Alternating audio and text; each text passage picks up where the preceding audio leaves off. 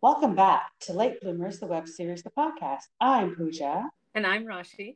And today we are continuing on with season three, episode three of Never Have I Ever. Never Have I Ever Had a Valentine. This episode was directed by Smriti Mundhra, who worked on A Suitable Girl and was nominated for an Academy Award for Best Documentary Short in 2020 for her film St. Louis Superman. She's also a producer on Indian Matchmaking. This episode was written by Asmita Paranjape, who also wrote last season's Stacey Buchanan episode and is currently a story editor and writer on Woke. This episode was fairly dense. You can tell an Academy Award winning director worked on it. So we are going to dive right in. So we open with a montage of Valentine's days of yore. First, we see Devi getting a teddy bear from her dad, who tells her that she'll always be his Valentine. Then we see her and her friends, the UN, walking the halls with each other and nobody else, while everybody else is kissing and sharing gifts.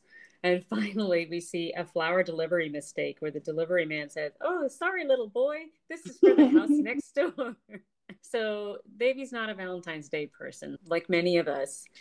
But this year is different because she has a boyfriend, and Paxton said he Febrezed his futon for the occasion. Classic. So Devi sees Haley fist bump Paxton, and she's afraid that she inadvertently rekindled something between them. Haley tells Paxton loudly in the hallway, so everyone can hear basically, that he is her perfect match for the student council's personality match quiz. Jonah delivers Devi's results to her personally, and hers turn out to be what? But Lady Whistleboy himself, Eric Perkins, who walks in wearing an Eric and Rosalia and Love and Forever shirt and trips and falls over the trash can. Classic Eric. Let me ask you, why is Haley doing this right in front of Devi? I feel like they're trying very hard not to write to, because the actress playing Haley is Filipino Australian. They're trying really hard not to have two young Asian women fighting with each other in the episode because we already did that last season. So it's not outright making Haley the enemy, but what she is doing is shady. Like if anybody did this to your man, you know that's somebody else's man. And all of a sudden you're rekindling a friendship during a new relationship that's three weeks old. I know they are teenagers, but Paxton isn't. And I just cannot handle Haley being petty. I mean, I live for petty. I love petty, but this is just, this is shady shit. Can you imagine if it's like, how'd you get back with your ex? That's such an interesting story. I'd like to hear it. You're like, oh, yeah, well, I DM'd his girlfriend and pretended to be a troll and then met with her and became friends with her and then had her get him to apologize to me so we could be close again. What the hell? This is this part in Jerry Springer Amori where they reveal to Haley that Devi is standing backstage and Devi just comes out with a chair and just brains her. Like this is that of, of petty and childishness. Oh my God. Okay. We officially start the episode in the lounge in front of the vending machines with Devi telling Fab and Eleanor that she doesn't understand why or how she's compatible with Eric when she is in fact dating the hottest boy in school. Okay, so how compatible are they for real? Let's look at this objectively. Eric Perkins is a pill to be around and gets mad for no reason. Remember him yelling at the chemistry teacher, talking about if you don't let me go to the bathroom, that's going to be me. Remember him kicking Fabiola off the robotics team as team captain. Like, I mean, that was just a justifiable, but just remember he's an unpleasant person who comes in after the bake sale at the PTA to get the leftovers, right? Eric's the butt of everyone's jokes. Devi, we learned last season nobody notices her. She cancels out other people's popularity. So I feel like they are compatible in their, you know, off-puttingness. yeah. There are a couple you don't want to think about being romantic. I don't know how Rosalia does it. Picking right up, Fabiola starts asking the right question. She Oprahs her, if you will. She asks if Devi is more mad that Haley got Paxton or is she or is she mad about her getting Eric? Okay, Fabiola, we see you. I before we move on, what the fuck is Eleanor wearing? She is wearing a gold sequin turban and you pointed out that she looks like Zoltar. I hope people, I hope our audience is old enough to know who the hell Zoltar is. if so, they've ever wished that they could be big, they'll remember. so every man on the planet knows. okay. the team is trying to reassure Devi that Paxton is super into her and she has no reason to worry about Haley. After picturing them having sex, why and why would she do that to herself? She realizes why the computer says that they're a perfect match. Eleanor, for once, is telling her not to read into it. It's just dumb teenagers at a dumb school. Aneesa sits down. Fab is obviously a little awkward and nervous, and McEnroe tells us that there's awkwardness because they have not discussed anything yet. Jonah comes in, the cherub that he is, and tells them the quiz is not dumb, that it was modeled after some Nobel Prize winning scientists at MIT, developed by them, and it's accurate. Fact check. That does not exist, at least according to Uncle Google. We looked and none of them developed a personality test. And if they did, like that should disqualify them from receiving a Nobel.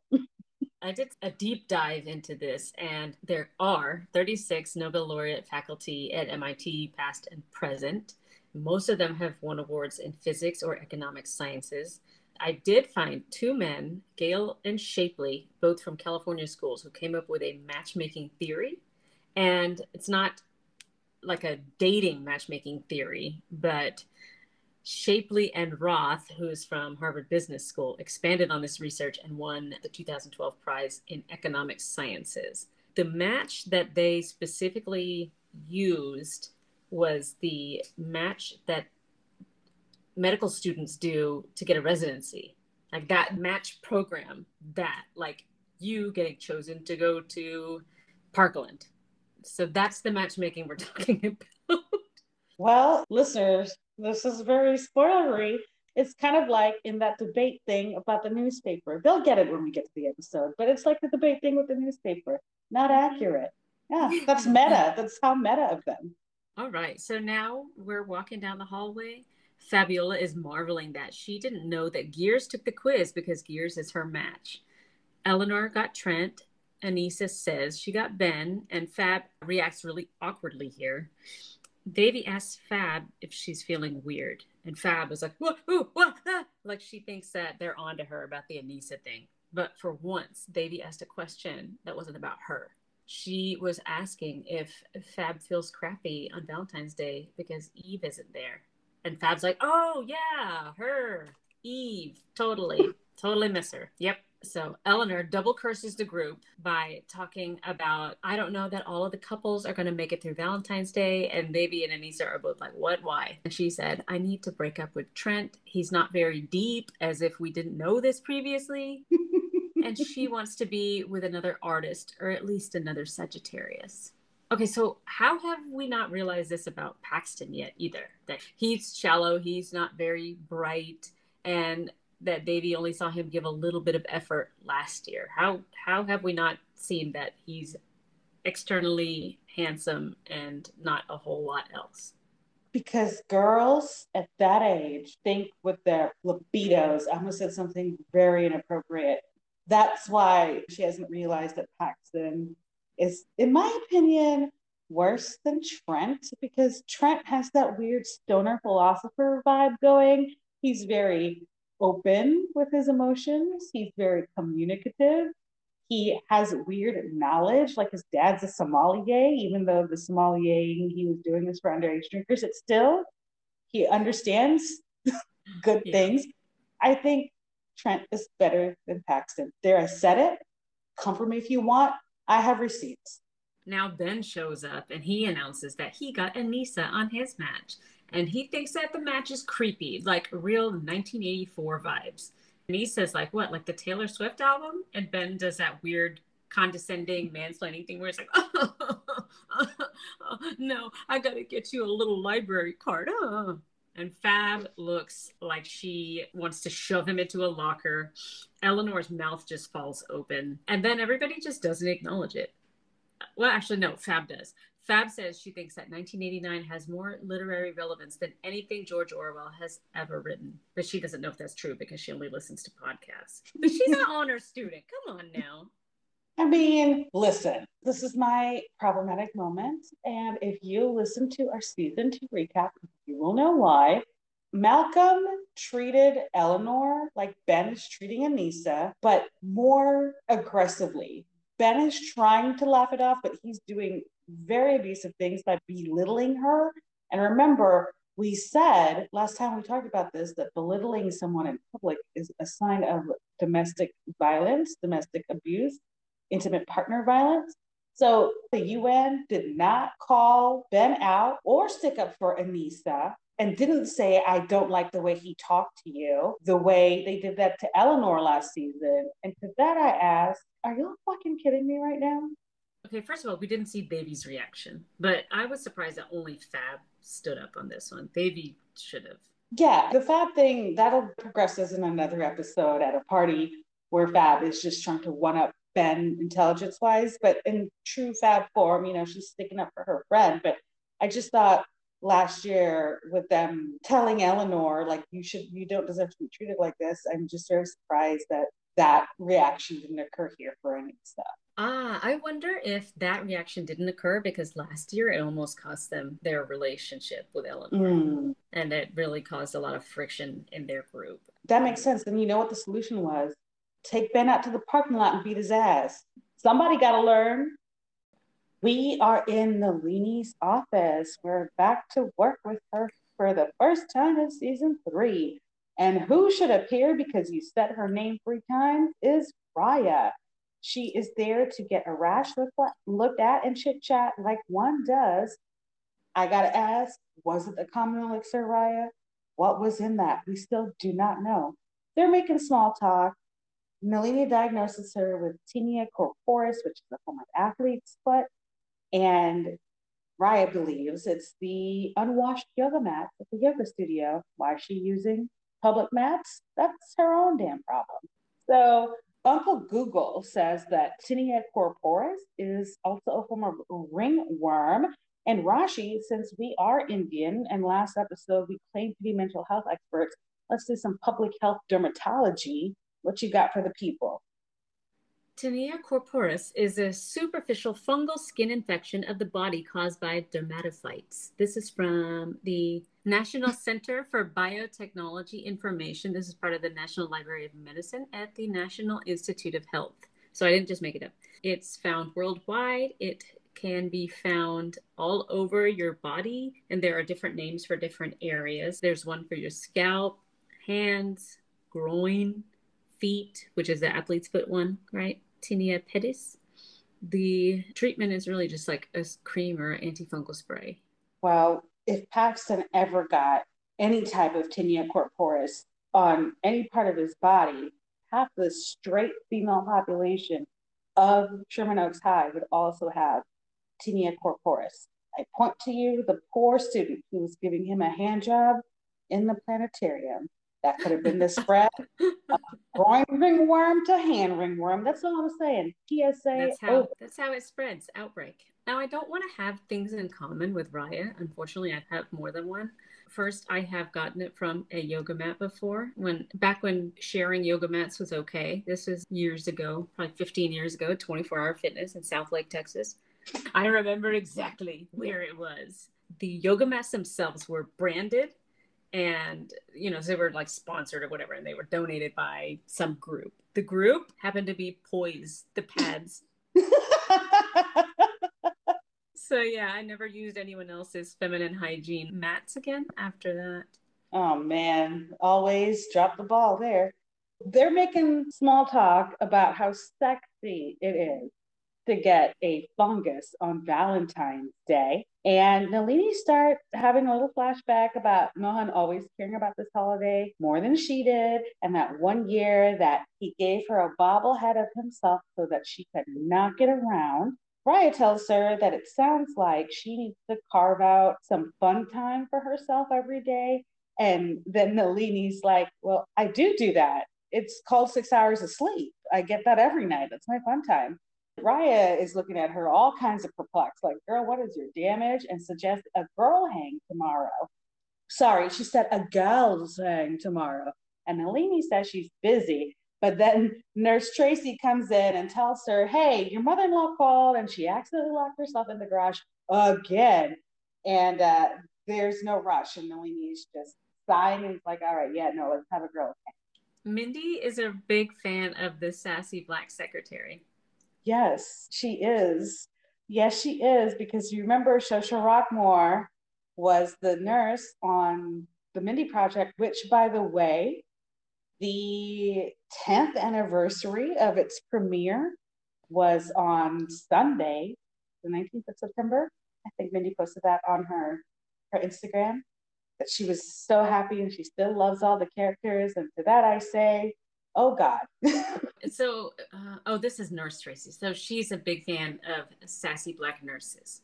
Yes. Not yes. secretaries. My bad. Yes, yes. And sassy black doctors, because Niecy Nash had played a doctor on the Mindy Project and she plays a doctor on Never Have I Ever. So sassy black healthcare professionals. That's the way to go.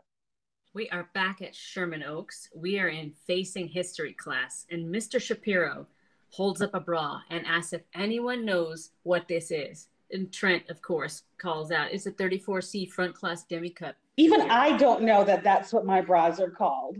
Okay, I don't know that. I I know what all of my bras are called. They're Puma sports bras from Costco.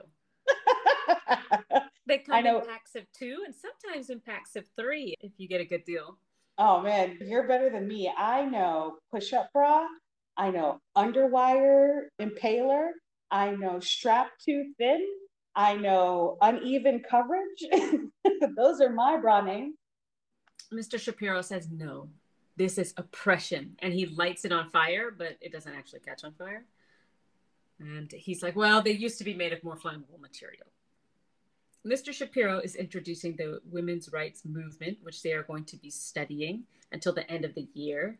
And of course, Ben has a problem with four months of women's rights. There are no other reactions in the room, which I'm not really sure why, because women faced history too, bruh. He's like, well, what about Watergate? And what about 9-11? And what about what about your mom? That's women's history, Rashi knowing about his mom would be women's history. Once again, Ben is being completely out of pocket, and people are just letting him be outside the pants like that. Pull him back in the pocket, people. Pull him back in the pocket. Ben says that they need to know other things for the AP test. And Mr. Shapiro says, ah, reclaiming my time. Funniest moment of the episode. so their first assignment is to rewrite the Bill of Rights as if it were written by the founding mothers. So Ben complains to Aneesa, this is why we need to get real textbooks. And Aneesa says, well, according to you, I don't read books, so I guess I'm cool with it. Damn. And he looks surprised and maybe a little shocked. Paxton shows up. He was late to class. And Baby tells him that she got Eric on her match. And he said that's not so bad because he is always the first to notice when Paxton gets a new haircut. Is he in the bushes? Was he at the barber's looking Probably. at him? Yeah, Lady Whistle cuts outside of super cuts. Baby admits that the computer thinks she's out of his league, clearing that low bar again. Paxton reassures her that she's his smoke show girlfriend, and he shows her that he matched with her. And she's super excited about this. But I don't know, to me, this whole episode so far, it feels weird to hear her putting herself down this bad. But remember, Pati thinks she's ugly because she's not too beautiful to slap. So mm-hmm. once again, she's internalizing the toxicity of Pati. Oh, it's always Pati's fault. She's not even in the episode. It's going to be her fault. But in all seriousness, no, it is weird because usually in past episodes, when people are like, you're so smart and you're beautiful, she's like, I know, but, you know, I'm having a rage attack. Oh, I know. And, you know, she's usually very, I don't want to say self aware because that's not the word I'm looking for. Self-assured? Yeah, self assured. Yes. The class is evacuated after the bra finally bursts into flames, and Mr. Shapiro evacuates the room by saying, Men and teachers last. So I guess he and Paxton will be the only two at the end. Facts. So right after class, the alarm is going out, and Trent asks Eleanor out to dinner for Valentine's. And he says they'll have to eat with his Uncle Joe. So wear something sexy. And to that, I say, the fuck? Like, I I do not know, Asmita, why you thought or who got this past you, but this ain't this ain't the joke, honey. This is not the joke. Eleanor, who remember said at the top of the episode, not all the couples are gonna make it through Valentine's Day. She's like, I'm about to break up with them. But then Trent says, Uncle Joe always casts dinner companions to be in his TV commercials. And Eleanor's like, wait, your uncle does TV commercials? And Trent's like, yeah, he's Captain Joe.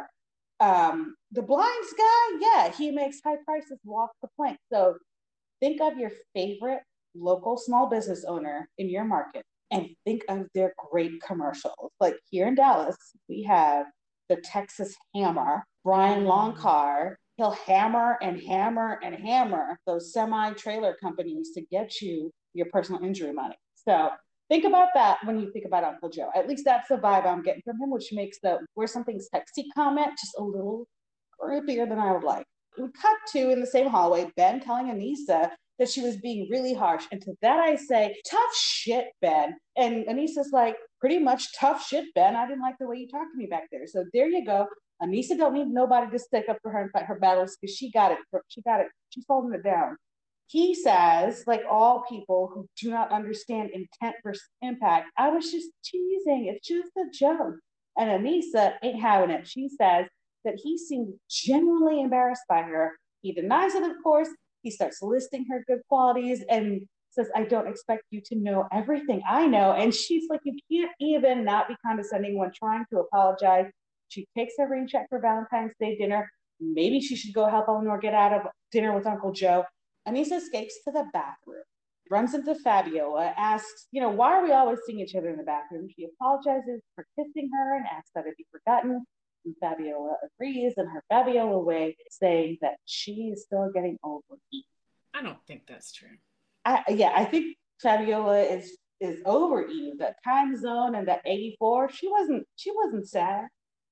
We are in Paxton's garage slash bedroom slash whatever the hell that thing is. And he is serving Devi microwave Stouffer's rigatoni with mozzarella. And he's cut some what he thinks is fresh parsley, but Devi thinks it's mint. But you know what? Kudos to him for finding something green that's actually edible and an herb. So, hooray! That isn't weed. And all of this goes very nicely with the short stem roses in the solo cup as the centerpiece of this table. So very high school, these decorations, and I like that little touch. So Baby breaks the three seconds of silence by pointing out that they are an odd couple. He's hot and she's a nerd with no abs. And in Trent's world, that means her heart is exposed. Right there at the surface. But again, I find it, to me, it feels weird to hear her putting herself down like this. Like she is really feeling insecure right now. And she keeps bringing up that computer matchup crap. Well, do you think there's reason for her to be concerned given Paxton's past shenanigans? Or is this, because I agree, usually she's very not that her confidence is unfounded. She's very overt with her confidence, but this is, it's when you're at the top, you feel the, the daggers coming to you, coming for you. I don't know.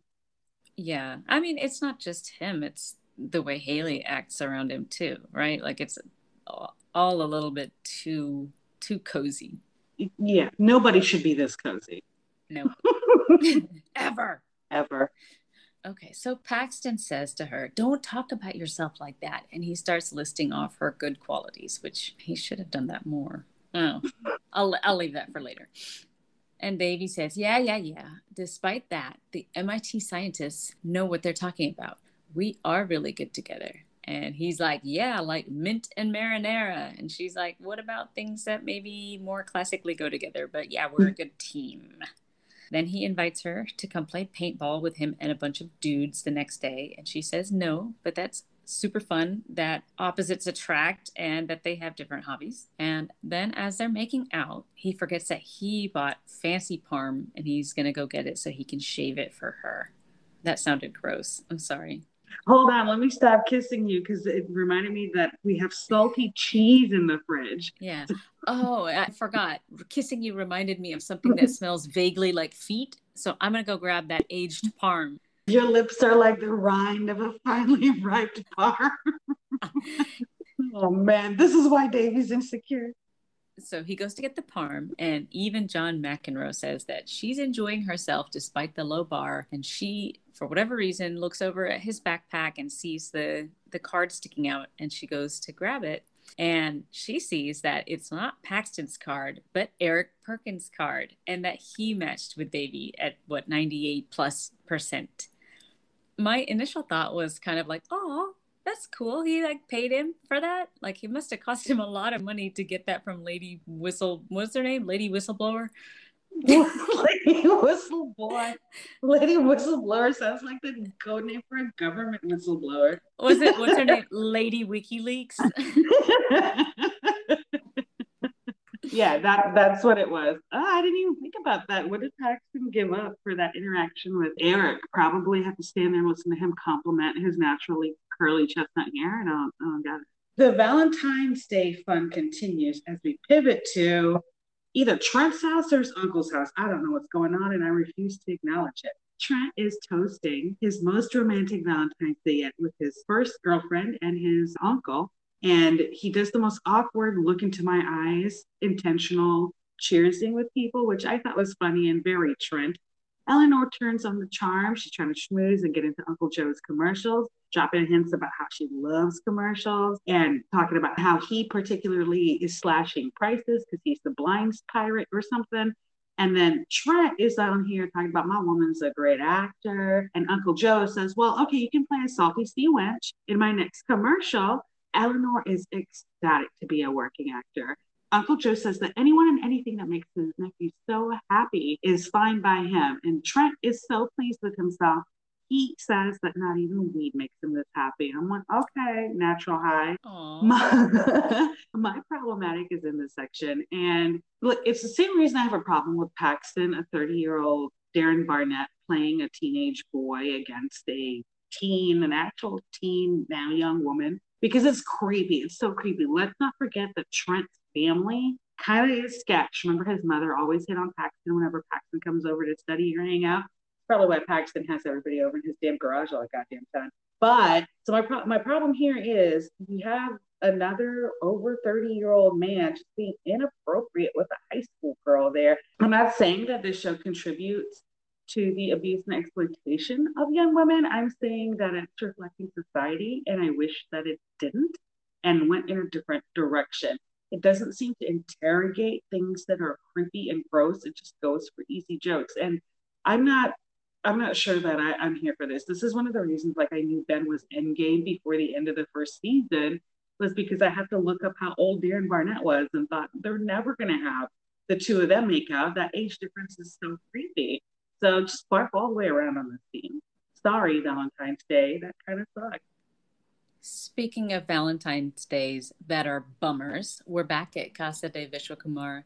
Nalini is at the dining room table by herself. Well, actually, no, she's with Mohan's bobblehead, and she's Aww. having a glass of red wine and South Indian food alert. She has a bowl of something lumpy, and I had narrowed it down to khichdi or upma. What do you think? It looked like upma to me, but and this is not non-Desi people, this is not a commentary on the lumpiness of our very different foods. Khichdi and upma are totally separate things, but it looked like upma to me. Yeah, it looked more like upma, but I was thinking like after a long day, I feel like khichdi is the easier one. Actually, no, they're both pretty easy. Yeah, because I remember uh, Nirmala Mami is apparently out with one of her cliques, probably neighborhood watching, making sure them kids ain't on, on Makeout Street. So, you know, whatever's quick and easy because she ain't home. And both of those are super easy together. And fit check, what is she wearing? A long sleeve red muumuu. It's got some slightly puffy shoulders and white embroidery patterns on the collars, like on the cuffs, ends of the sleeves and stuff. What did you think of that outfit? it's it was a strong outfit, but like I guess dressed for the scene, the shapeless muumuu, but still like put together says a lot. I'm not sure that I'm just dressed up if I'm having dinner with a bobblehead at the house.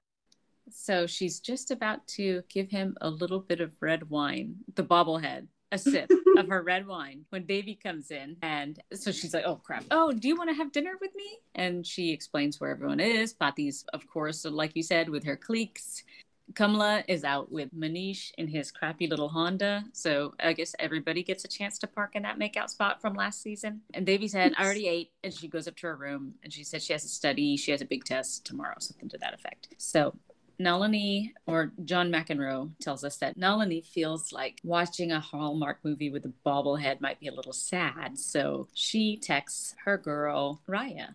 Of the House of Makkah. Yes. Yeah. So she texts Raya. But you know what? Maybe I do want to do that gals hang.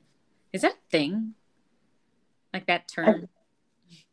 May, maybe for Gen X, a gal pal hang. I don't, I, we don't use it like I don't have any other mom friends who are my age who don't live in the city. Like maybe if I spent more time in the suburbs, like maybe I live in the suburbs, but I don't have kids, and we don't call it a gal pal hang. We call it, you know, do you want to go drown our troubles and existential angst by killing brain cells with liquor? That's what we call it.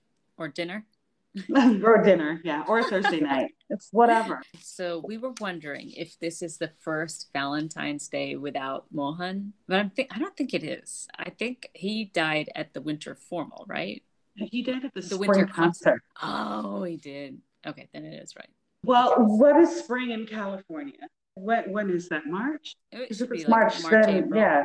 So, so either way, either way, it's the first aware Valentine's Day without Mohan. And I mean, and that makes sense too, given her flashback earlier and all of that. Like, I think with time, maybe that'll be a little less, but it just seems like it's still very early. Mm-hmm. And why doesn't Devi know this? Well, of course, she doesn't pay attention to anyone but herself, so that's why she doesn't know this. But nobody else like thought, except for Raya of all people, like she's the only one who was like, oh, maybe Nalini would be lonely. Yeah, and Patty obviously hasn't had a Valentine for a minute. She's been a widow for a minute. But once again, I'm wondering Who's looking out for Nalini? Nobody. Hmm? Nobody. Because remember, her mom is like too busy to even pay attention to her when she came to India to see her. Like, yeah, this is unfortunate. Yeah. And does she have? I guess Nalini's an only child because you know Kamala is Mohan's niece. Does she even have anyone who would check on her? This is making me very sad on her part. Like, not even her daughter acknowledges. You know, yeah. mom may be sad. She doesn't see the bobblehead out yeah. Of all the people who might know and are the closest to her, they all live in that house and none of them are there. Yeah. I maybe they said something to her in the morning, you know? I don't know. Yeah. Or maybe Kamala said something off off camera because we don't see her in this episode at all. Yeah. So, other question: Does Nalini not realize that Devi is dating Paxton? The better question is how is Devi getting away with lying to Nalini about this? Because uh-huh. Kamala knows, all her friend group knows she don't hear them talking about it when the doors open and they come over. I honestly don't understand. Devi is not the greatest at indian mom subterfuge that belongs to me but i don't she's not employing any of the strategies here. So yeah. good for her. I guess she doesn't care if she gets caught. Yeah. Now we're up in Devi's room and we find out that she just kept eating that rigatoni and she didn't say anything to paxton and she just pretended to be happy for the rest of the evening. And that's when John McEnroe shoehorns in his own memory of losing some tennis tournament and having to pretend like he was happy. I don't remember him pretending to be happy. I thought that was exactly what he didn't do, which is yeah, what I made think, him famous. yeah, the clip they show is him just looking how I look on Zoom calls, just set up that he came in second place. So Devi's flashing back to this conversation, and we see her being really passive aggressive and making all these double entendres, like, "Oh, you weren't lying about how good this parm is. I can really trust you with your cheese." Of course, he doesn't pick up on it because, first of all, he's never been bright, and second of all, I don't no, he's just not bright. One and two. that makes me not bright as well. Damn it. so John McEnroe tells us that Devi's spiraling as she dwells on the fact that he lied to her and that his card must have said Haley. Oh, poor Devi. So good night's sleep did not do her any good because here she comes rolling up on Eric the next day, asking him about why the hell did you switch cards with Paxton? And Eric's like, look, can you be quiet? You are ruining my reputation. You are a dork. And she hits him back with, Excuse me, nerd. And he's like, Look, I am trying to date someone and become popular so that people don't always think of me as the kid who lost his dad at Disneyland. See, Devi, other people can double entendre too. It's not cute when it's on the other side.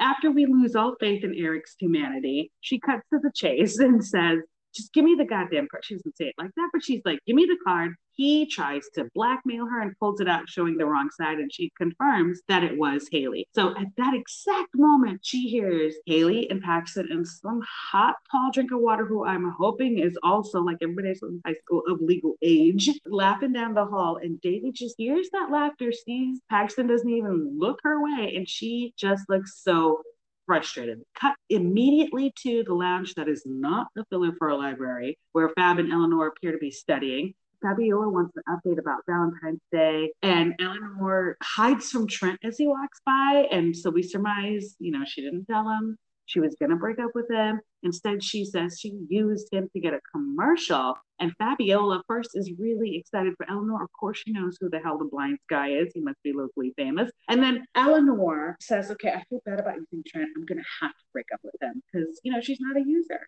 That's nice of her. Now we're at Dr. Ryan's office where we should have been ages ago. Whole episode and... should have been there. she should have just like done it as a flashback of her telling everything to Dr. exactly. And just different liquids Dr. Ryan's drinking to cope with the story.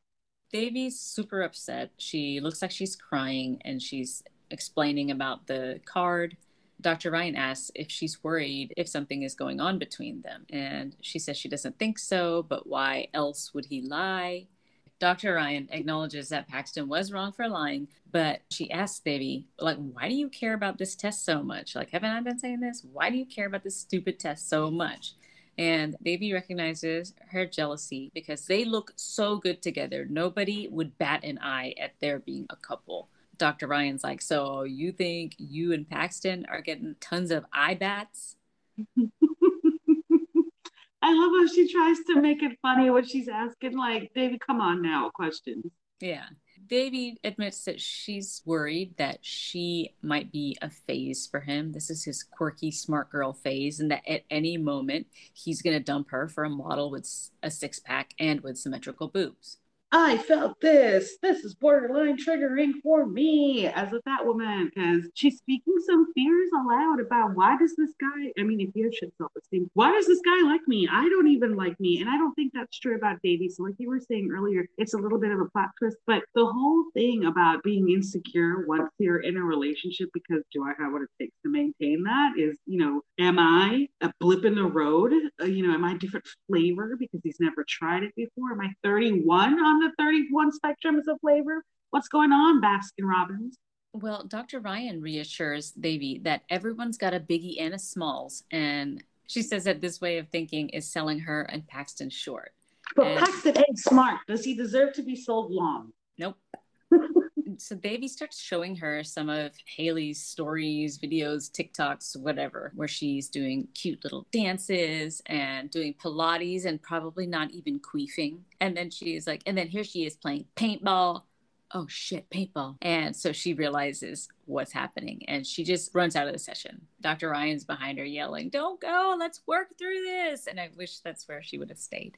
I know. Poor Dr. Ryan we pivot to a patio where Nalini is having her gal hang with Raya, and another first for her, she's having an acai bowl. Does not appear to be enjoying it. Raya goes ahead and lists all these health benefits and then just says, you know, we eat it pretending it's healthy, but it's just a way for us to get a ton of sugar.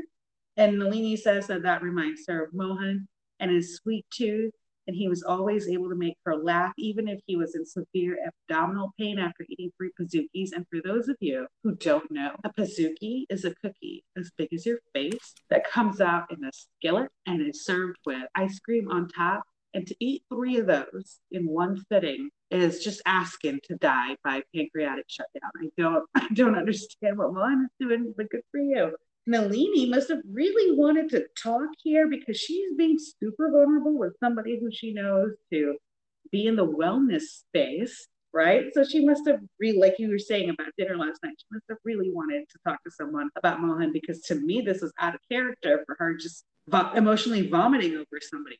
So Raya sympathized with her. She did the best she could having to receive all this. She says to Nalini, you know, I saw his picture in your office. You go, girl. And to that, yes, Mohan was hot. We don't acknowledge that every time he shows up, but Sendhil Ramamurthy is, is fantastically hot. Sorry to objectify you, dude. So Nalini says that she misses having her best friend. And Raya just says it looks like you need a new friend. And my question is, what's the situation on Raya's husband slash baby daddy slash whatever? Because she has a mother-in-law and mm-hmm. she has mm-hmm. a son. Well, I guess we'll find that out later. Spoiler alert. But I'm curious what that situation is. I am assuming tech millionaire, billionaire who's never around, he's always working. I mean, men are important in this series, so I don't know that we need to see him, but I would also like to know, you know, what kind of per- married her because we'll find out later. Spoiler alert: she's not the best, right? So she's yeah. This is where your curiosity becomes peaked. Like, oh, okay. Spoiler alert: she's not the best. All right, so. Mariah then asks Nalini if she's ever had a blowout, and Nalini responds, After this acai bowl, I will. And so there's a little joke here that you know it means a blow dry bar. And i thought this was cute given how you know if you're not from america that you don't understand these terms. And sometimes it's funny when you realize oh no i've been using slang the wrong way. Nalini fit check here. You can't see the outfit underneath but she's wearing this wonderful sky blue jacket and it may be cashmere looking at the little fuzzes on it. But once again fit fit fit. Drip drip drip we arrive at Combat Valley Outdoor Paintball Park. And how the hell did she get here before they even started playing their first game? So probably all the TikToks and shit they gotta film.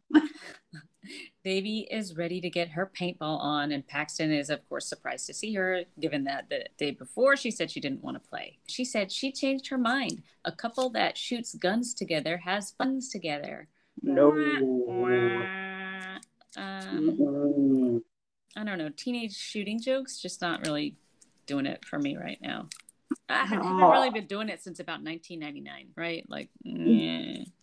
yeah, yeah. And also the couple that shoots guns together is that couple that stood outside with guns when those protesters are walking. Yeah, those people. That's what couples who shoots guns together, consider funds together, trampling on human rights. Yeah.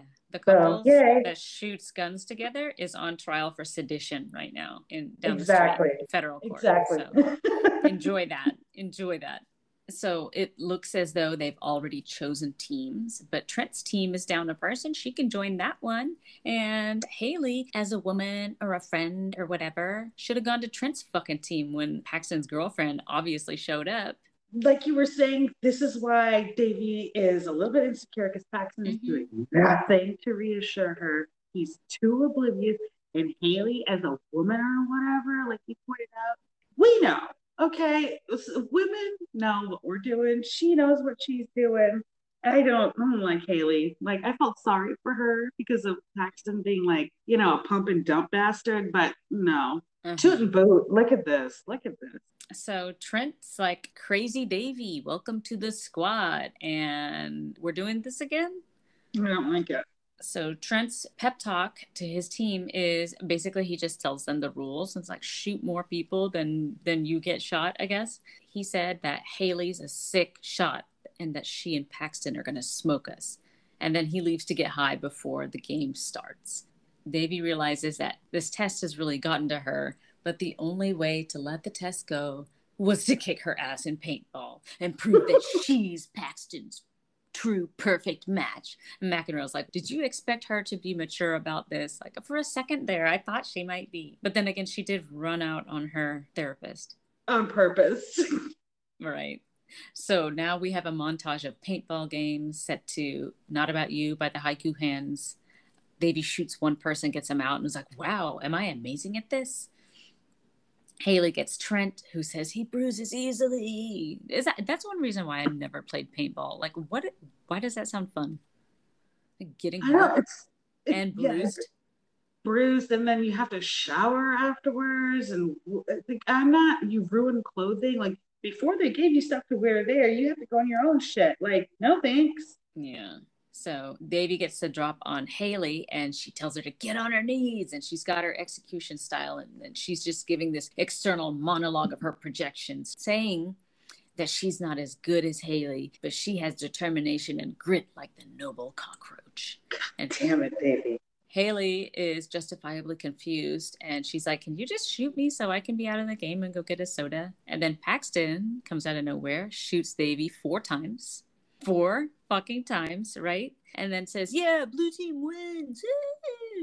Woo! In this moment, she should have threw her whole gun at him. Like, what? What the? If he was an adult man, he would not have had peace after this moment. she fully, fully deserved. Like the one time she should have gone off on somebody, she don't. So anyway, we're back at the school. What the hell is going on that Ben and Aneesa are still at the fucking school and people are out playing paintball? Like Devi left a therapy appointment to go play paintball, but Ben and Aneesa are still at school. So Ben acknowledges that he's been a dick and tries to apologize, and Aneesa is not giving up any ground and says, I don't think this is working out. Specifically, she says, I don't think you respect me. You make me feel stupid, and I am not stupid. I deserve someone who's excited to be with me just as I am and who doesn't wish I was someone else. Goddamn mic drop. I love Burn. you, Aneesa. Exactly. Nobody needed to stand up for her yet again. She's doing it herself. And Ben Gross, you are not Mr. Darcy in anyone's story. Aneesa unfortunately has to run into a classroom after bravely turning her back on him. She needs to cry, and who's in there but Fab and Gears? So Aneesa's kind of frustrated. Why are you in every room when I need to cry? And Fab offers to leave, but you know, she's like, You're upset what's going on. So Aneesa says, I broke up with him. And Fabiola's like, I guess he was not a guy for you. And Aneesa says, I think she's lying here that she didn't get Ben. She said she got a random freshman. Uh, I don't know that I believe it's a random freshman because just because everything's right in the nice bow, nice bow, I don't think it's a random freshman. But that's just me prognosticating in the MKU. Anyway, Fabiola says Aneesa will find another guy soon or girl in case kissing her wasn't a fluke. And Aneesa says, I'm sure the right person is out there for me. So this tells me that Aneesa, this may not have been her coming out, like she's been out, just not to these people at her school. I'm assuming that's what's happening here because she's that's a big deal that a South Asian diaspora woman is realizing she's gay in high school. There's not that angst here, and I appreciate that for it is. So I'm choosing to believe Aneesa's coming out story precedes her time at Sherman Oaks. Otherwise, the writers didn't handle it well, right? So I'm choosing to choose to do that. She was at an all girls school. Was it just the eating disorder that made her mom transfer her? Well, I mean, Noor seems like she's down with her daughter's happiness. And since that whole family goes to Cal State Northridge, you know, they must have a film company conglomerate. Why would her mom care about her daughter's individual needs, right? When the big ones are taken care of. I'm kidding. I'm kidding. All right, so John McEnroe, who's unusually somber, says that even though there were mixed signals, Fabiola felt good about it because it was a start. And this was cute. Fabiola offers Aneesa to be her shoulder, and Aneesa acknowledges what we're all thinking. Thanks, Fabiola. You're a great friend. And we see Ben dropping his belt his compatibility result obviously is Devi at 98%. So before we go back to the wrap up of this, but that means Devi had two people match with her, not one, but two. And in my opinion, the energy she's attracting needs to improve because Ben and Eric are 98% match with both of them. Go ahead, Devi. Go ahead. 98 percentile with incels. Oh, God. Okay, let's close out this episode. We are back at paintball. Devi can't believe that Paxton shot her. So here it comes. Here's the confrontation. Paxton doesn't understand. He doesn't understand her anger. It seems like it's out of the blue for him. And she says that she knows he lied and, you know, tells him all about the test. And he said, Yeah, I did. I thought that you would take it badly if you knew. And then, you know, again blames her like, Well, just like you're taking it right now. He said he was right to think that, given how she's acting right now at paintball when she's already mad. And he tells her that she's been acting really weird since he and Haley became friends again. And then, of course, he blames Baby for that because she's the one who made him apologize. Can we just stop and acknowledge that at this point, he realizes that her behavior has changed since Haley's come back and he just hasn't done anything about it just to throw it in her fucking face at this moment? Mm-hmm. So all of the times that she was uneasy, he could have done something about it. Could have done something because he's 30 years old and he knows what he's doing. So Devi then apologizes But then she says it's because Haley is so beautiful and so good with guns, and she doesn't know how Devi could possibly compete with that. He says that she doesn't have to. He's just friends with Haley, but he's with Devi.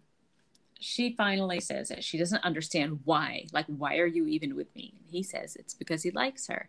And she blurts out, No one else thinks we make any sense. And he comes back with, No, you don't think we make any sense. She says she's aware of the comments and the stares. People don't think that she's good enough for him. He asks her again why she cares about what other people thinks.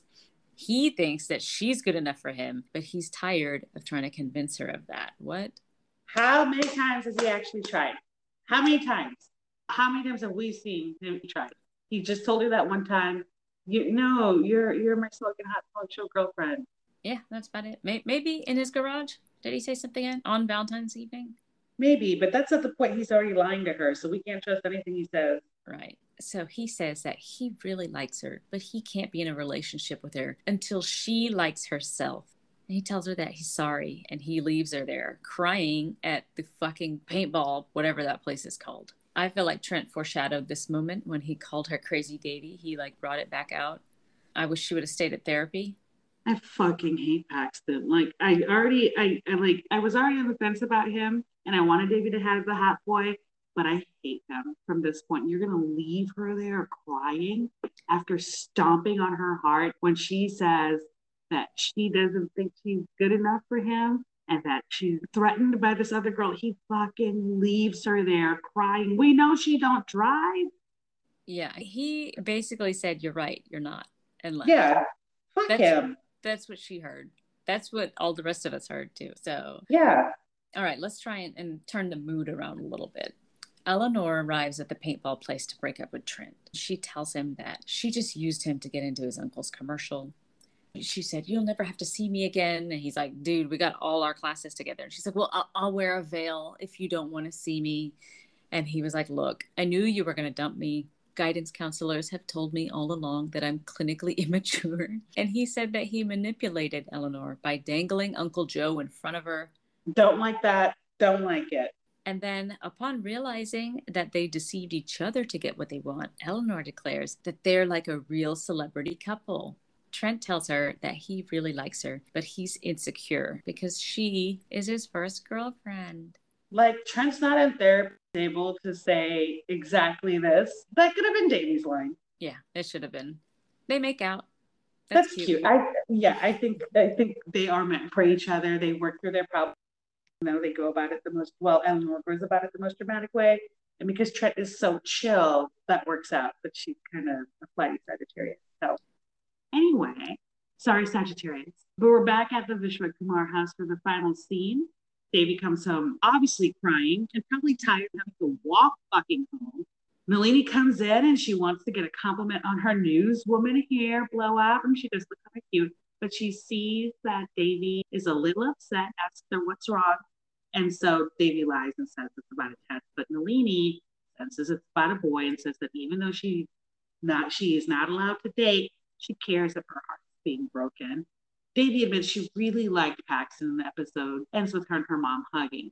Nalini fit check here. She is wearing a multicolored and striped accordion pleated skirt with a lavender sweater. I like this look. I think this was the look under her jacket that we didn't see because she was sitting at the yeah. Oh, because it's so, that same day. That's a long day. It's a long day. Acai bowl and a blowout. So now let's take a deeper dive into some key character moments to determine whether the character development was actually growth. So who growed for you?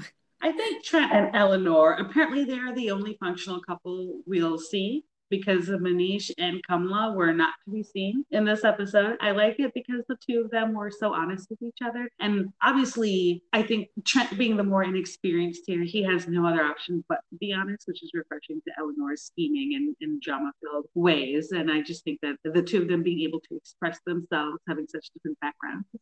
What about you? I think Fabiola. Fabiola's really growing. She's getting over Eve. She's interested in exploring Aneesa, but she gets shut down in the bathroom. I was kind of sad at that part where she tells her, like, let's forget that this happened. Because that's, I mean, that's kind of crummy. But like McEnroe said, there's some mixed signals there at the end in the robotics lab. But I mean, we're Fab stands, so Yeah, we're fab stands. And I think to that point, like she's the one through her, we're seeing like the most realistic, you know, high school reactions to things like easily falling in love, moving away, trying to make it work, you know, rebounding and just being awkward and unsure. Like it's the most tentative and, and realistic portrayal of what it's like to be a teenage girl.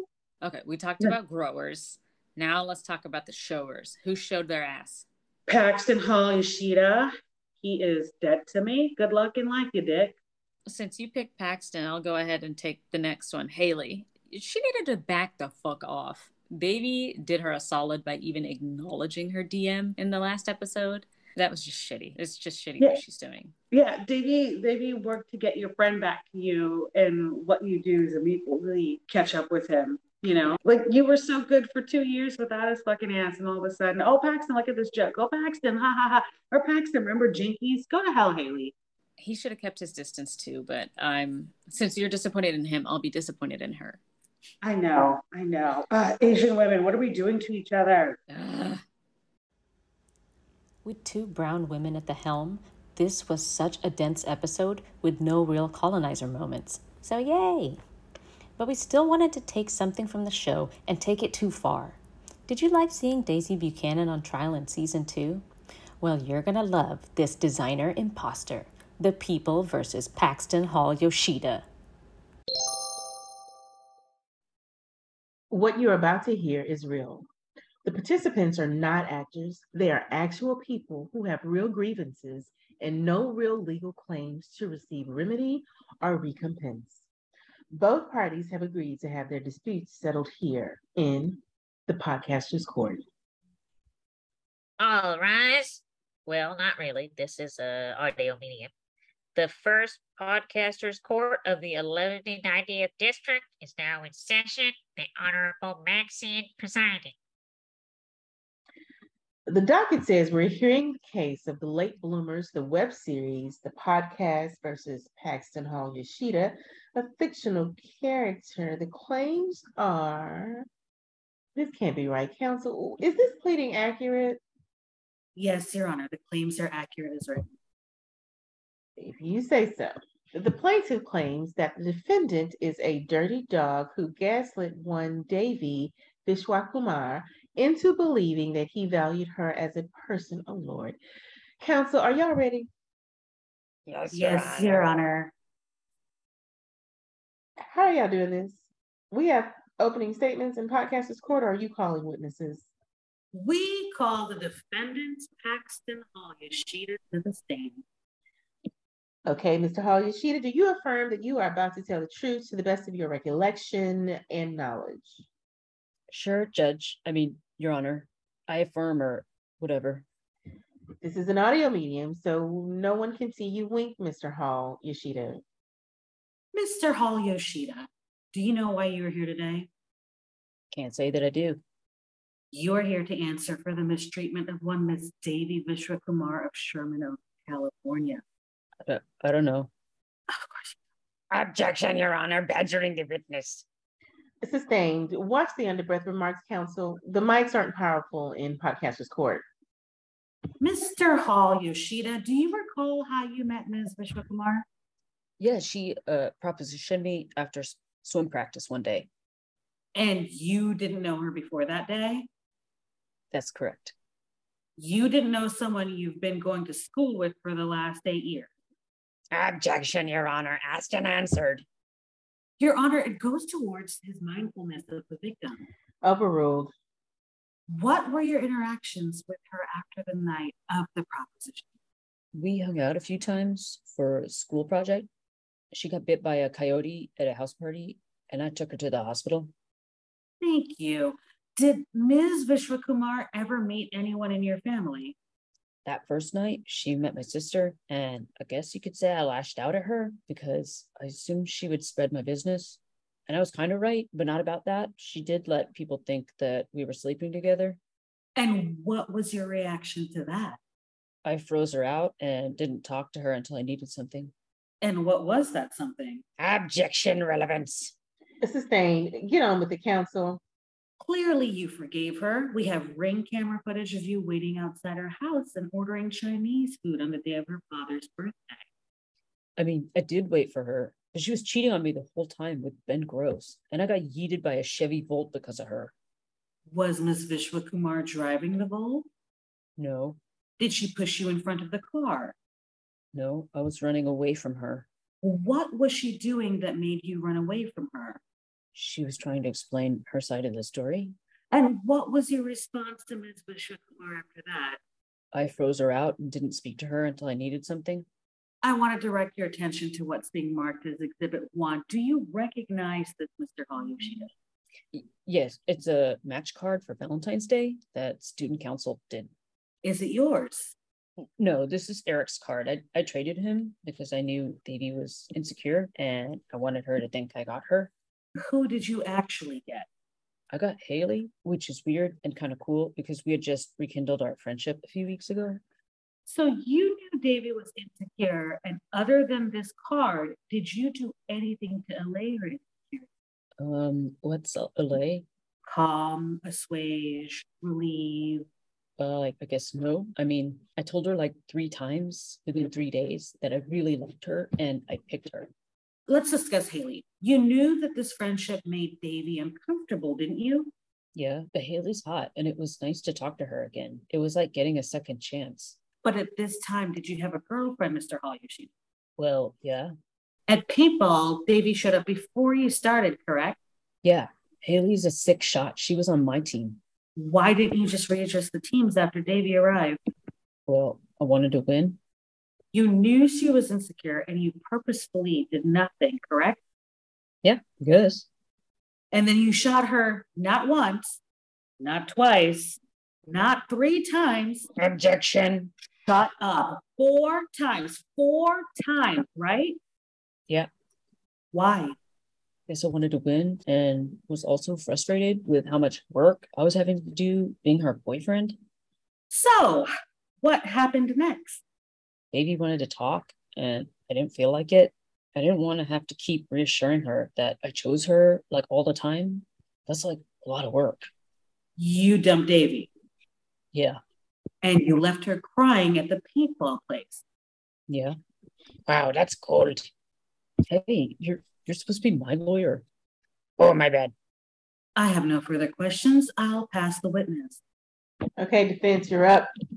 Now, Paxton, would you say that you're a forgiving person, would you not? Yeah, I, I guess. Did you force Devi into doing these favors for you? No, she seemed pretty excited to help. Devi became your tutor after your accident, didn't she? How was that? She pushed me to be a better student and to uh, care about trying academically. I rest. Redirect, Your Honor. Go ahead, but this really could have just been a brief or a motion for a summary judgment. How did you thank Devi for your newfound academic zeal, Mr. Hall Yoshida? I I started sneaking in her second floor bedroom window to make out with her. And after these secret encounters with Devi, how did you treat her in public? Objection, Your Honor. My client, in a very public way, showed up as her boyfriend. Sustained. Did you consider yourself her boyfriend after these secret encounters? I didn't want anyone to know that I went back to the person who hurt me. I was ashamed, so I didn't tell anyone about it, and I was standoffish to baby. Mr. Hall Yoshida, what were you doing during the winter formal? uh, hanging out at home until Miss Warner called and told me my grades were looking up. And that was the reason you claimed her? Yes, your judge uh, ship. Objection, Your Honor. The parties were high school official after the winter dance. I've heard enough. The court is adjourned. I'll issue my ruling next week.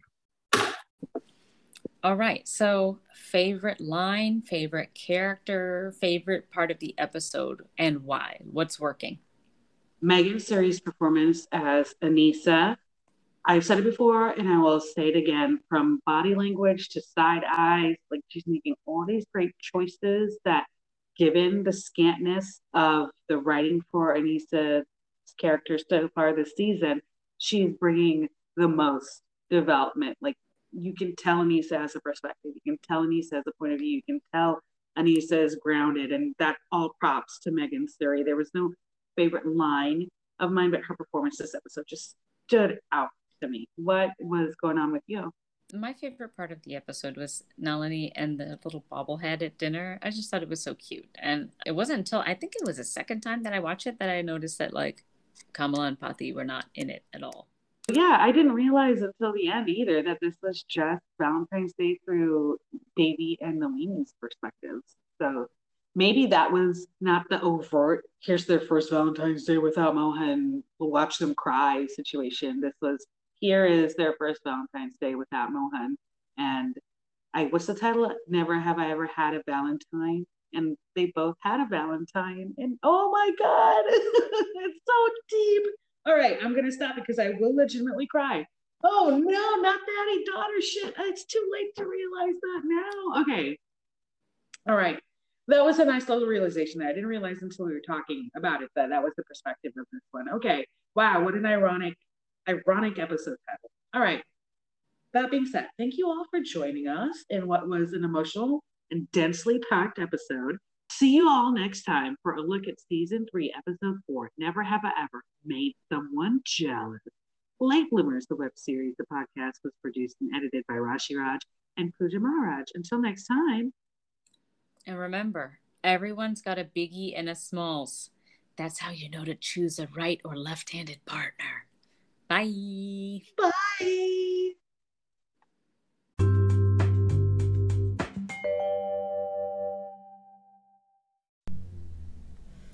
Welcome back to Late Bloomers, the web series, the podcast. I'm Rashi. And I'm Pooja. And today we're continuing on with season three, episode four of Never Have I Ever, with Never Have I Ever Made Someone Jealous. This episode was directed by Smriti Mundhra, who had directed the last episode, and written by Lang Fisher, Mindy Kaling, and Akshara Sekar, who um, we know to be Mindy Kaling's assistant. So, um, in anticipation of what is coming in this episode, what is on your Golu? My Golu, because it's supposed to be a thematic story, will have Korean actor Gong Yoo, a peacock, and the IUD that fell out of my body last month. Mine will have um, a little Magombo, my dog, and a homemade mini Hassan Minhaj since his special just came out. The King's Jester. Bah, bah, bah. Yeah, check it out on Netflix. Um, and a Cherry Blossom Metro card. So let's get to the episode. We open with Devi mourning the end of her relationship with Paxton. We flash back to him leaving her, a virgin who can't drive, um, to cry at the paintball place she hits all the stages of grief. We see her rage, we see her wallow, we see her accept all while you know all while this quote unquote seasons are changing as she's walking to her house. The final walk into the house, she's brushing some dead leaves off of a pumpkin, so we are to believe it is fall. I have a question. What the hell? Like she wallowed all fucking summer Nobody said, let's go to the beach each, let's get away, let's have a drink, let's clink, let's find Bud Light. Bad bitches like me are hard to come by. Nobody did this. And then my colonizer moment is right up top. Sorry, people. The year passing of her father went unacknowledged. It appears. I understand that would be hard to incorporate into the show, but that's a big deal for Hindus. It's a shroud. You do it at the year anniversary of the death of your loved one and it's the closing out of their journey. So, what the hell? Anyway, beyond that, she can now look at Paxton without bursting into tears. And as she sits down in the lounge, walking through to the classroom, Eleanor breaks the news that Paxton has a new girlfriend. Uh oh. So we're in the lounge in front of the vending machines where we usually are at school, and Fab and Eleanor tell Devi about this new girlfriend. Fab asks if Devi wants a hit off of her inhaler, and she politely declines. And they tell her it is Phoebe Hayward, which Devi replies, Handjob Hayward? That's the biggest skank in school. And then immediately has feminist guilt for saying this. Turns out that Phoebe is the captain of the gymnastics team. And I know that she recanted immediately, but Devi slut shamed Phoebe. Like, So now does she go back and look at her interaction with Kira Zoe and and whatever her name was and um, just just think to herself, uh, Carly, sorry, Kira Zoe and Carly, and think, oh, that's a natural reaction. Hmm. Um, oh, they did ask about Aneesa here then. Oh yeah. So only one of two references. Okay, so somebody asked about Aneesa, how she's doing since breaking up with Ben, and Fab gets all weird again in front of everybody, but still somehow Eleanor and Devi don't pick up on this at all because they don't pay attention to their friend. so Devi gets a text that she needs to go out and buy the good toilet paper, the kind that feels like a little quilt because her pati is throwing a Navratri party. Um,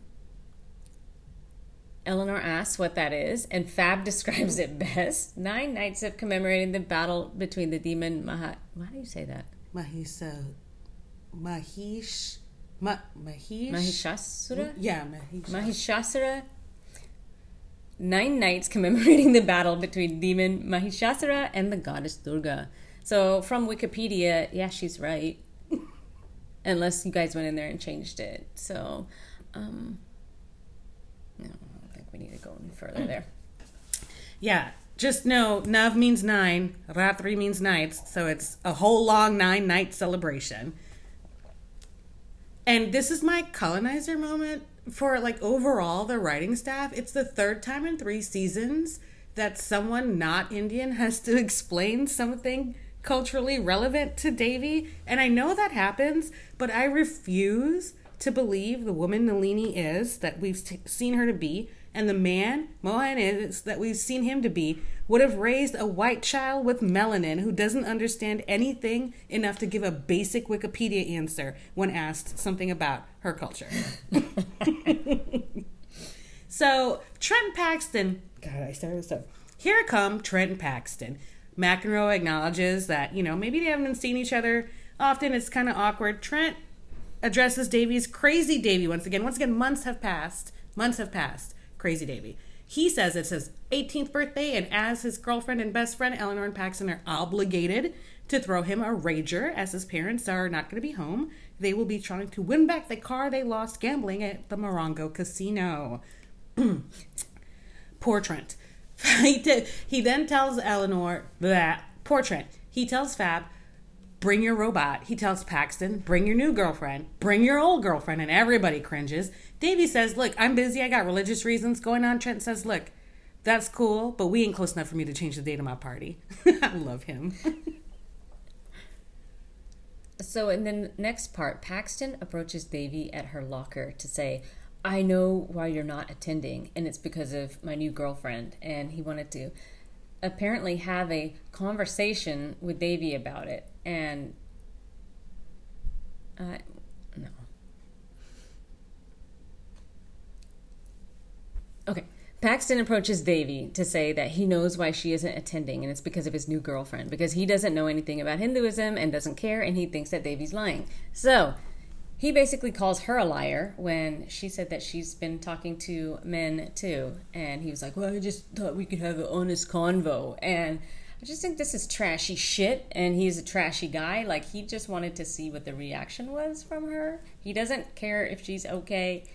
Why does he care if she comes to the party? Does she need to see it? What the fuck? Yeah, like he's assuming she's brokenhearted because of him when he didn't appear to treat other women he ditched like this with this much care. So I guess I, I- don't know what to say about that, but again, it's his ego driving his reactions here. And I agree. Paxton is trash. So, not so. God damn it. We pivot to Casa de Vishwakumar. We are in Devi's bedroom. Am I supposed to be doing this one? Oh, sorry. Yeah, shit. My bad. That's okay. Now we're at Casa de Vishwakumar. We are in Devi's bedroom, and Devi's explaining that terrible locker conversation and that she wasn't lying to Eleanor and to Fab. And she said that she talked to like 10 guys today. And Fab's like, Was that when you cussed out the percussion section in orchestra for being off tempo? And apparently it was. So Fab and Eleanor are trying to convince her to come to Trent's party so she doesn't seem heartbroken and pathetic. I'm not really sure why she would seem heartbroken and pathetic, but if she had been bursting into tears every time she saw Paxton for the last six, seven months, like that's your reputation now. Yeah, yeah. The public crier. yeah. So Devi's trying to figure out how she's going to get out of this party when Nalini comes in and sees that she's not even ready. Nalini fit check, she's in a pale blue and gold sari, and she's the only one in the family who's not wearing red for some reason. Um, she is wearing a what would you go like it, it's almost a it's not full length sleeves blouse. It's like a half sleeve, but it's just above her elbow. Yeah. it was kind of cool. Yeah. Um, but being Nalini and having actually quite nice arms, that was a shame because she could have gone with sleeveless and it would have been great. Yeah. So she asks Devi to please take the butter to Pati because she has a bangle stuck on her wrist.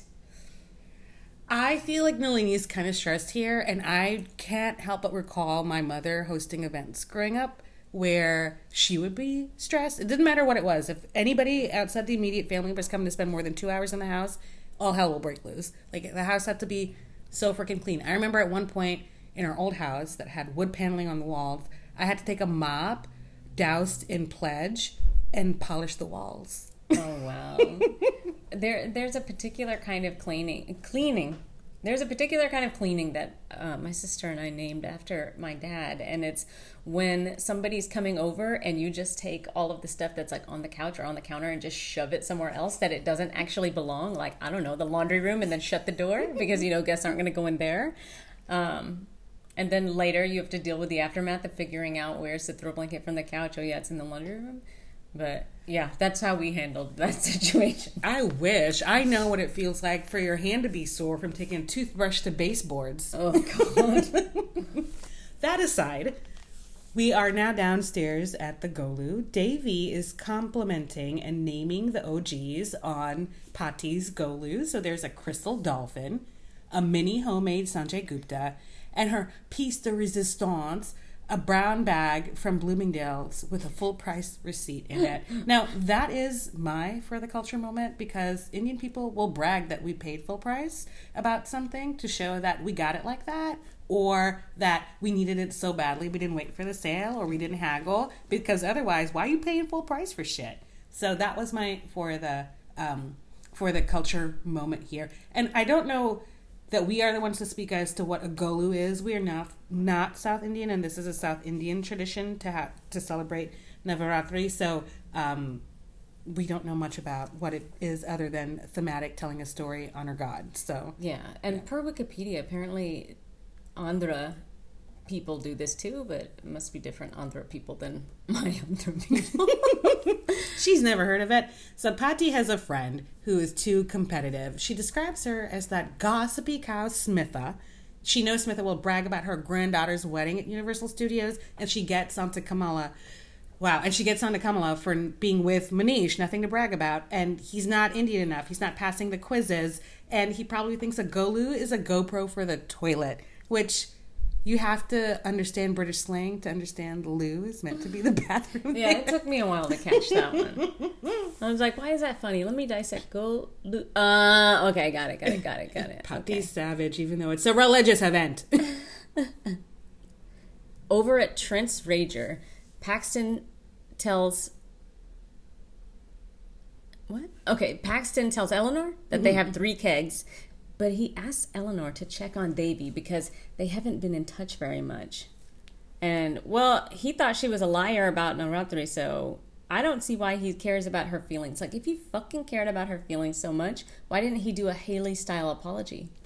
exactly. Yeah. Exactly. say it was really rude how I treated you. And then, you know, if you don't want to get together again, say say that too. Like I don't want to be with you, but I wanted to tell you this part that I'm sorry about. Like this stupid ass is not sorry about anything.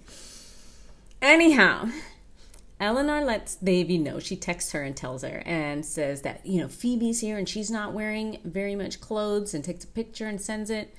And then Ben is being super condescending about pumping beer to a girl who, I don't know, maybe was very sick and hasn't been around for several years. And Fab asks him why he's such a jerk. And he goes off about, I don't what does he go off about? He's smarter than everybody else? Or efficiency or something like that. he's like, well, it just, you know, to like, tell it like it is. "Mhm, I'm a mansplainer. 48 laws of power. So Fab is like, this is why Aneesa dumped you. And he doesn't flinch or seem bothered by it at all, like no reaction from Ben. And this is the second and last mention of Aneesa in the episode. So if you were hoping she was here, she will not be here. So what do Fab and Ben decide to do but have a nerd off via history drinking game. So they ask for Trent's freshman year textbook, which he says is propping up the grow lamp in his bedroom, and they're going to go back and forth doing facts with each other, I guess. I, I don't understand a couple things about this scene. One, here in Texas, you have to give those fucking textbooks back, like at the end of the year. Like schools can't afford to get new one. Why does he still have his? Second of all, like, like who the fuck does Ben think he is? like, did he apologize to the sick girl? Did he get her a beer? Like, I just, I don't, I don't, I don't know. I hope Fabiola spanks him. We go back to the Golu. Smitha. Oh, let me let me cue it up. Sorry, before I start that. this is this is my one good funny contribution. Where the fuck is my YouTube? Did I close it? Yep, I sure did. No. Let me stop here. Um, can you pause it? Oh no, you can stop it. We are back at the Golu. Smitha is going on and on about Universal Studios and said that even Optimus Prime gave his blessings. And we here at Late Bloomers, the web series, the podcast, are nothing if not thorough. And we dug up that blessing. Our fates were always intertwined. But now, our worlds are joined as one. How nice. How wonderful. Devi is playing the harp when she gets Eleanor's text. It's great to see her playing the harp without drama. Eleanor obviously sent that text about, look at what Paxton's new hoe is wearing. We cut back to Pati um, witnessing Kamala being shamed. I'm going to pronounce her name however I want this episode. Kamala being shamed for her lack of engagement. And Pati, teeth bared, tells Smitha, You know what's a shame? How quickly your facelift relaxed. God, this woman goes to temple. This is a religious event at her house. and she's like, Don't come in here and mess with my family. Meanwhile, Raya, the Maka goddess, gets a call, and Devi assumes phones are okay to use because she is an adult as well. And she gets in touch with Eleanor. Eleanor tells her, Don't be stuck at home. You got to get here. Everybody's going to think you're mad. And, you know, Devi does what Devi does. She tries to get dressed and sneak out the house. Nalini catches her. Devi says her contact flew out on the roof, which is so believable. That lie is right there to reach, and everybody would believe it. Just like the bird hitting the window as to why the textbook flew yeah. out of there. And Nalini's like, No, you don't. You are going downstairs, and your punishment is to watch the aunties chew. While all that is happening, Mr. K walks in and he touches Pati's feet, and he's trying to be really um, deferential. And Pati's like, What are you doing here? Cool at Wiki Feet. Meanwhile, her cult sees him. I mean, her clique sees him, and they start questioning him. Raya's phone call turns out to be that her son got ditched, and that leaves Nalini to go upstairs and say, You need to go get. Um, you need to go to this party because my new friend's son is having a hard time. Please go be nerdy with him together. Um, not um and not so all right okay blah blah blah. Devi in a ter- twist of fate does not want to go to the party with somebody named nerday she'd rather stay here and pray with the aunties and watch them chew. But she gets a text from eleanor saying people overheard our call. They think we're descending into madness. And then we end with mr k defending pati's five-tier non-ostentatious golu granting him the reward of a single vada.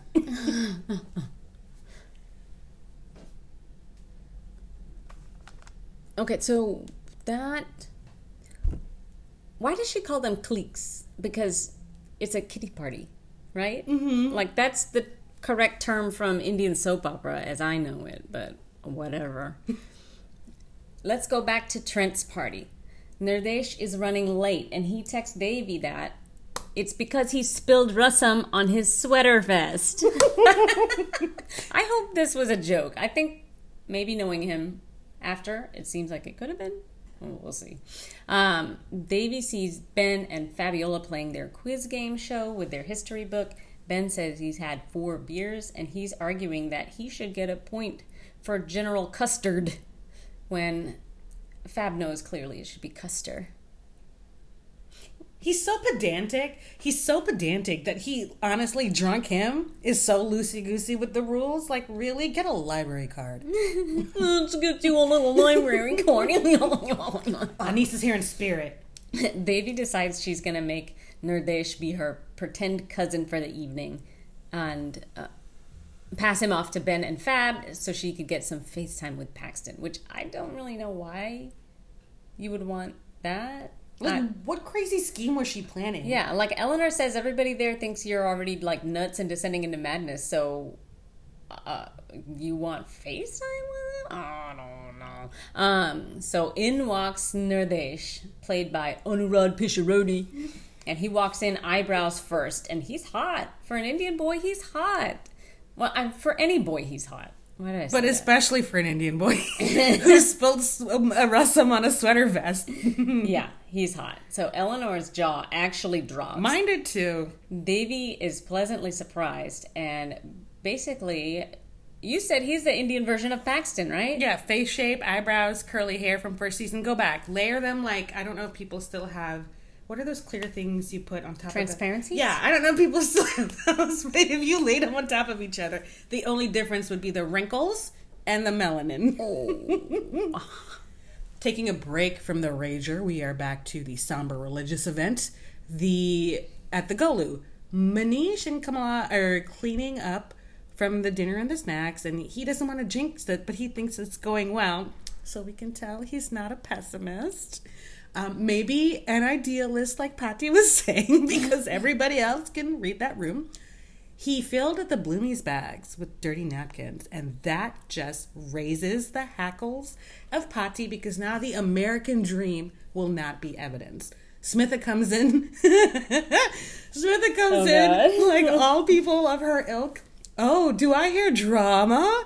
And as Manish tur- and as Manish turns around, she gets caught in that kinetic energy and dramatically spins into the Golu and breaks it. Now, instead of five tears, it's zero tears. And Kamala tells him it's best to go. Now, okay, before we, we go back to Trent's Party, I have a question for you. Do you remember when Pati had the Maca attack? Yes. And all of a sudden, she got her wrist rubbed and she smelled some, she had the calming elixir and she's okay? Yeah. Now, and we've talked about kitty parties from Desi dramas. What's the other trope about Indian aunties being pushed in the spin, spin, spin until they land into the curtains?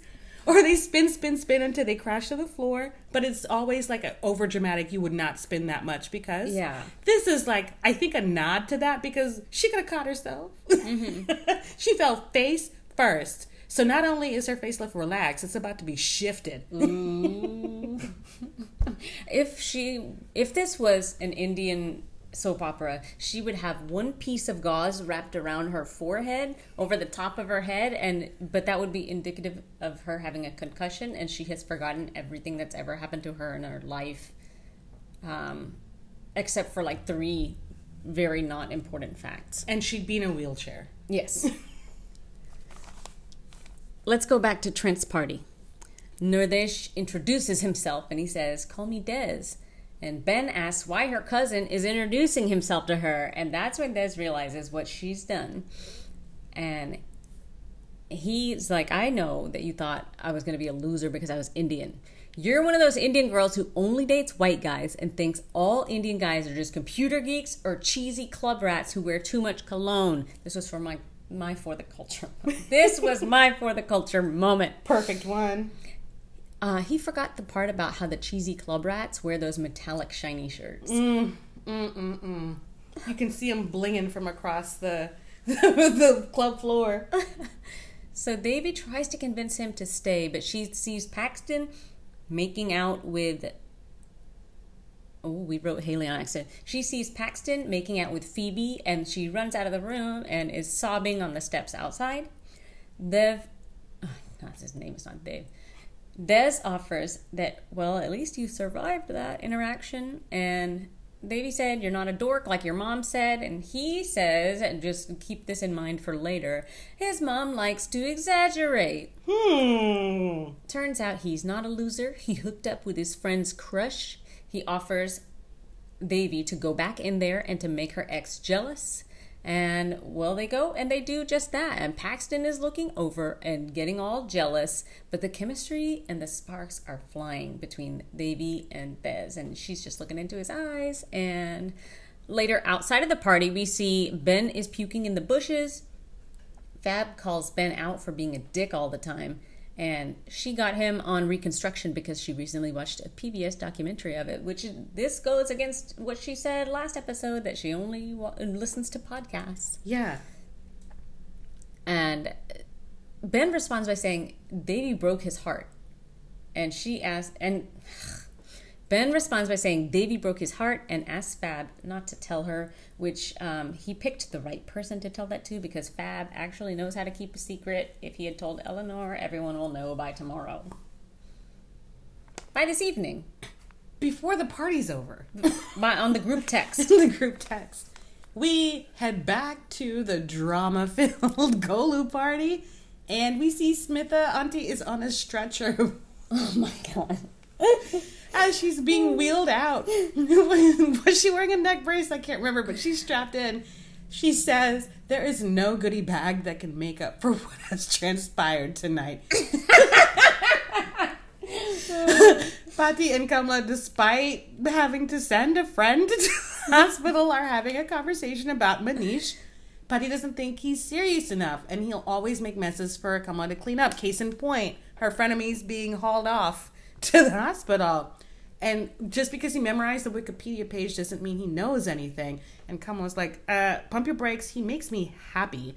And Pati acknowledges that she want and Pati acknowledges that she wants her to be happy, but she does not seem like she's going to come around. In the end, she asks Kamala to not have Manish come over. And Kamala was like, you know what? I'm moving out. Nice. So outside the front of the house, Nirdesh and Devi have taken a ride share home together, and she's getting dropped off first. And he asks if it would be okay if he texted her, and she says yes. And no, not and. Devi gets inside, and Nalini said that she missed quite the excitement, but that Raya and Des had a good time. She already knows this. Des has already texted Raya. Raya's already texted her in the walk from the car to the to the door of the house. Thirsty. So uh, Devi goes upstairs, gets that old composition notebook out, and tears out the page from season one that says, I will have sex with Paxton Hall Yoshida, and writes, I have a crush on Des. Dur, dur, dur. Oh my god, I love this. I love that for her.